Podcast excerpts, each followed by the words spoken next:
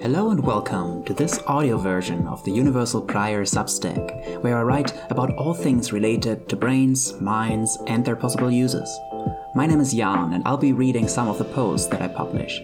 If you like what you hear, consider checking out the blog at universalprior.substack.com and subscribe to get a notification whenever a new post is released. And now, without further ado,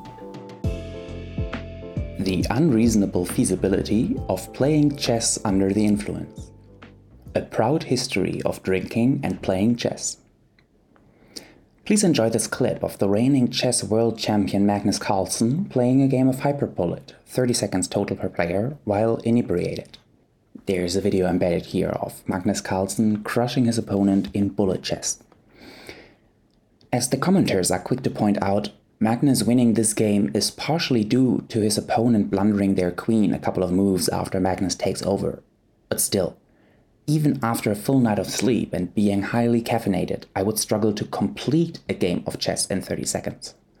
Winning while chanting party bangers and complaining about the state of one's own body is kind of impressive.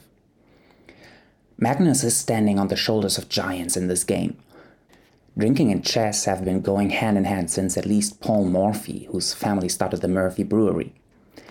Since Morphy, two former world champions stand out as particularly heavy drinkers Alexander Alekhine and Mikhail Tal. The story of Mikhail Tal, the magician from Riga, is interesting as he was drinking and smoking en masse while producing more brilliancies than any other player. His play under the influence might be the source of the common urban myth that drinking might improve one's play. Tal's heavy drinking was likely not a character flaw, but presumably represented a type of self medication for his congenital chronic illness. The same cannot be said for another grandmaster who triggered one of many episodes of chess drama by drinking heavily and losing it live on Twitch during a chess streaming session. On the other hand, he was awarded the infamous title Best Drunk Chess Player in the World by World Championship challenger Fabiano Caruana. Beyond the players, there's alcoholic chess, the Bongcloud opening, and, of course, the recent Netflix hit show The Queen's Gambit about a drug addicted female Bobby Fischer. Magnus Carlsen winning a game of Hyperbullet after having a drink or two might appear impressive to an outsider. The aficionado just calls it Tuesday. How do they do it? What's my point? I don't think that we should be surprised that chess players drink alcohol. They are visibly human, which means the prior probability of them having a drink in the last year is, based on location, somewhere between 60 and 100%. I couldn't find more specific numbers for Twitch streamers in their mid to late 20s, but you probably have a decent gut feeling for that demography. Also, given the stigma that chess is a game for four eyes and dweebs, it's not surprising to find counter signaling in the form of leather jackets and drug consumption. No mystery there. The thing that boggles my mind is something else. How can chess players get blackout drunk and still play decent chess? Chess was once considered the pinnacle of human intellect, and while that perspective, perhaps rightfully, has fallen out of favor, I'd like to circle back to the fact that the only way that I win against drunk Magnus Carlsen is when he literally passes out during the game. In this post, I want to propose an analogy with the type of AI architecture that currently dominates computer chess and which might give us some idea for why grandmasters can play decent chess while drunk. Perhaps there's even something we can learn from inebriated humans that is interesting for AI. How to solve chess. Which tool in our belt is best suited to understand complicated cognitive phenomena? David Marr's three levels of analysis appear like a good match. First, the computational level, a formal description of what the system does. Second, the algorithmic level, a step by step description of how a formal system can construct a solution. Third, the implementation level, identification of a neural circuit that can implement the step by step description. Chess, the computational level. I find it very instructive to look back at the very early days of the computer and to see what people came up with when confronted with this new toy.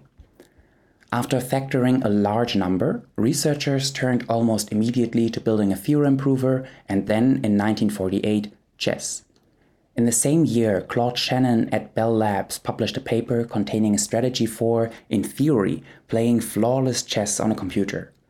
This rule is now known as the Minimax decision rule and, informally, states that you should pick the chess move that gives you the best possible position, max, given that your opponent afterward will choose the move that gives you the worst possible position, min. What makes a position good or bad? If you care about winning, a position where you mate the opponent's king is good, while a position where your own king is mated is bad. In theory, determining if a move is bad or good requires only that the minimax decision rule is applied repeatedly. I pick a move that seems good for me, then I put myself in my opponent's shoes and pick a move that would be good for them, after which I pick again a move that seems good for me, and so on. Eventually, we reach a position that is either a mate for me or for them. Then I know that I won't go down that path in particular and I can go down a different path. The problem with this becomes clear very quickly when we look at a portion of the game tree with possible moves for a position later in the game. Here is a figure embedded with a branching game tree that gets complicated very quickly. A moderate amount of possible moves at each level of the game tree results in a combinatorial explosion and an intimidating amount of possible chess positions. It's not uncommon that within 20 to 30 moves, the pieces on the board are in a position they have never been in before. Claude Shannon's strategy was, and still is, impractical, but practicality is also not what we aim for at the computational level. Rather, Shannon's minimax strategy provides us with a useful abstraction through which we can analyze chess further with Marr's levels. Chess, the algorithmic level. We now brazenly skip half a century of chess history, including several AI Winters, the first computer to beat the reigning world champion in 1996, and Centaur chess, and arrive almost in the present day. While humans have been completely outclassed on the chessboard for almost 30 years now, Computer chess was characterized as solid and slow, taking no risks and grinding down their human opponents by accumulating tiny advantages. This changed with Alpha Zero, a chess computer from the wonder factory that is DeepMind, with a playing style that is a bit closer to the Romantics or Tal than most chess players would probably have expected. Grandmaster Peter Heine Nielsen says, quote, After seeing the games, I thought, well, I always wondered how it would be if a superior species landed on Earth and showed us how they play chess. I feel now we know. End of quote. Why do people even still care about chess if no human has been able to compete with a computer for decades? On the one hand, chess has been called the Drosophila of artificial intelligence, i.e., a well controlled model organism with, nonetheless, a rich repertoire of interesting behaviors. On the other hand, AlphaZero stood out for being trained exclusively through self-play, i.e. without access to human games, and still blazing past the best chess computers at the time after just a few hours of training. And despite only playing with itself, there are some striking parallels in the concepts that emerge in the model compared to those that humans use to evaluate the game. Consistently, the play of Alpha Zero has been described as much more human-like compared to previous chess computers. On Marr's algorithmic level, Alpha Zero appears like an interesting candidate to evaluate for our goals of understanding human chess playing. So how does Alpha Zero work? It is, in essence, a product of a recent revolution in deep learning that allows the training of deeper and more capable neural networks. These networks are then used to bypass the problem of combinatorial explosion. Instead of exploring all the moves all the way to the end, the network gives reasonable suggestions for which moves appear particularly interesting and which intermediate positions appear particularly favorable for which player. There are excellent explanations of this architecture out there from a machine learning engineering perspective, but for this post, I instead want to follow the lead of Paul Christiano. AlphaZero as an example of iterated amplification and distillation. Paul Christiano argues that the training procedure for alpha zero can be interpreted as an instance of iterated amplification and distillation, IAD. Conceptually, IAD requires three components. First, a prior distribution P over moves in a given position. Two, an amplification procedure A of P that can boost the performance of P usually at the cost of runtime or storage. 3. A distillation procedure, P star equals D of A of P, that takes the boosted distribution A of P as input and condenses it down to an updated prior distribution P star, usually at the cost of a bit of performance in exchange for a large speed up in runtime. We can then iterate this procedure and compute P star equals D of A of D of A and so on of D of A of P. If everything goes well, our prior P star will be getting better at every iteration, improving without bound or converging to a fixed point. P star equals D of A of P star. For learning to play chess, we might start with a poor prior distribution P, which suggests mostly terrible moves but still performs slightly above chance. In the previous section, we have already encountered a method to amplify the performance of this prior. Shannon's minimax strategy tells us that we can traverse the game tree, putting ourselves in the shoes of our opponent at every level to evaluate whether moves are good or bad for us. Doing this is costly, combinatorial explosion, but since our search is guided by our slightly better than chance prior, we have hope that some of the sequences of moves we explore end up relevant to the game. Using our prior P in conjunction with some amount of exploration of the game tree will, in effect, provide us with a slightly more accurate or amplified distribution over moves in a position, A of P. Using A of P to play chess was de facto the way that all chess computers worked up until AlphaZero. People came up with a clever prior distribution P and search strategies A of P, and the superior speed and memory of modern computer systems were sufficient to leave human players in the dust. The novelty with AlphaZero is the use of a very deep neural network to implement the prior P. The big advantage of using this network is that there is a flexible operation for adopting the output of the network to a given target, the backpropagation algorithm. In the context of learning to play chess, the backpropagation algorithm allows us to perform the last step of IDA. Given the move suggestions of the amplified prior A of P, we can train an updated prior P star equals D of A of P, which will reap some of the benefits of A of P without having to perform the costly search. And that's all the components we need to iterate the procedure P star equals D of A of D of A and so on of D of A of P, and to see if we approached fixed point. Here embedded is an animated picture that shows the ELO as a function of training steps of alpha zero and shows that it beats um, the leading Stockfish engine after only 200,000 training steps.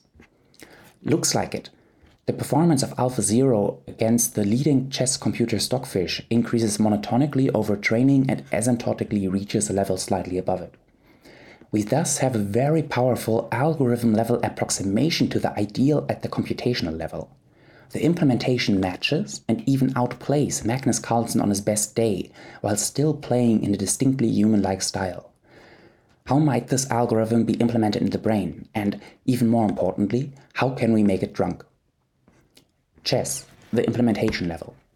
The kicker of Marr's method is that once we have a particular algorithmic implementation, we can set out to find neural correlates. We have no guarantee of finding these correlates. In general, there are multiple possible algorithmic implementations, and there are no theoretical guarantees that we pick the one that evolution picked. But I have a good feeling about this one. Let's see how far we can get. Where's the prior? First, which part of the brain might implement the neural network that computes the prior P for a given position? Given three decades of functional brain imaging, you'd expect that we have a pretty decent idea about which brain areas are active when chess experts evaluate a position. Yeah, that would be nice, wouldn't it? Studies from the 90s highlight the importance of frontal and parietal areas. Then, in the 2000s, it was in vogue to attribute every kind of expert level skill with a recurring guest of the substack, the fusiform face area. The 2010s were marked by a shift of focus towards the posterior cingulate, orbitofrontal cortex, and right temporal cortex. For 2019, I found a paper where researchers found that the parietal cortex tends to be more involved in chess games in the rapid format than in lightning format.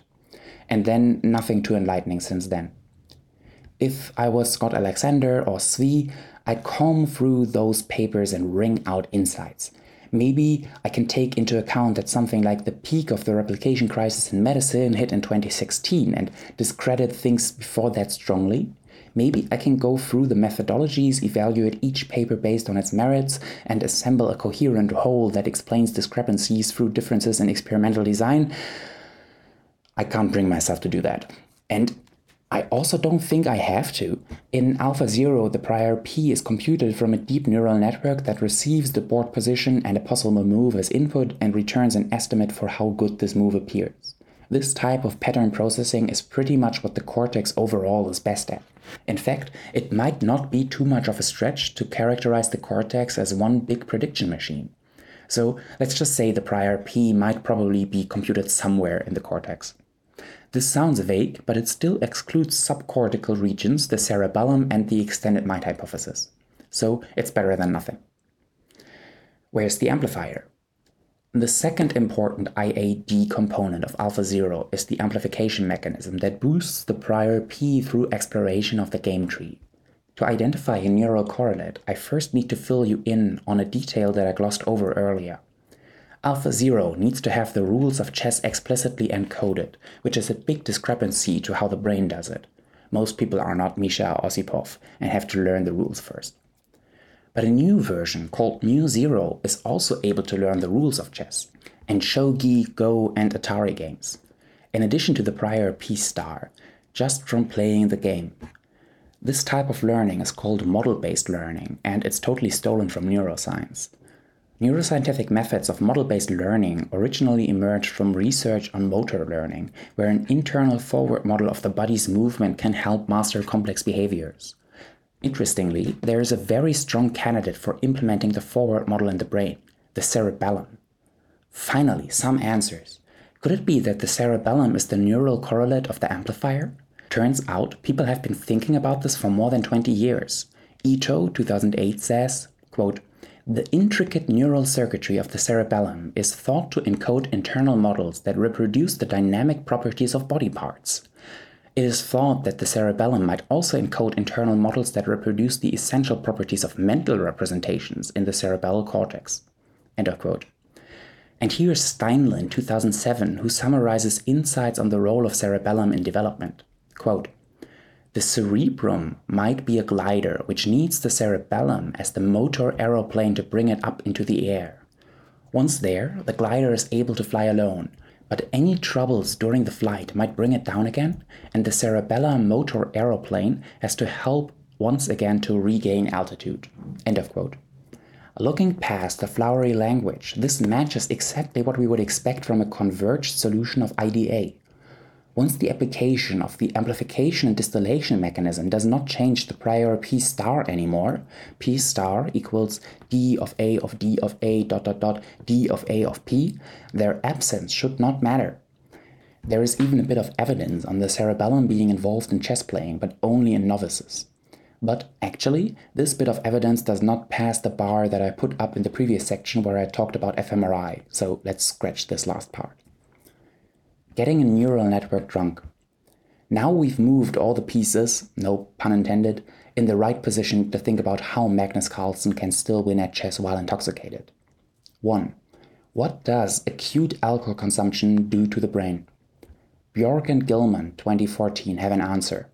Quote, While there are some discrepancies in specific regional effects of acute alcohol on the resting brain and the brain at work, the preponderance of evidence indicates that acute alcohol exerts region-specific suppression, e.g. cerebellum, or enhancement, e.g. ventral striatum, of brain metabolic and hemodynamic activity and by inference neural activity.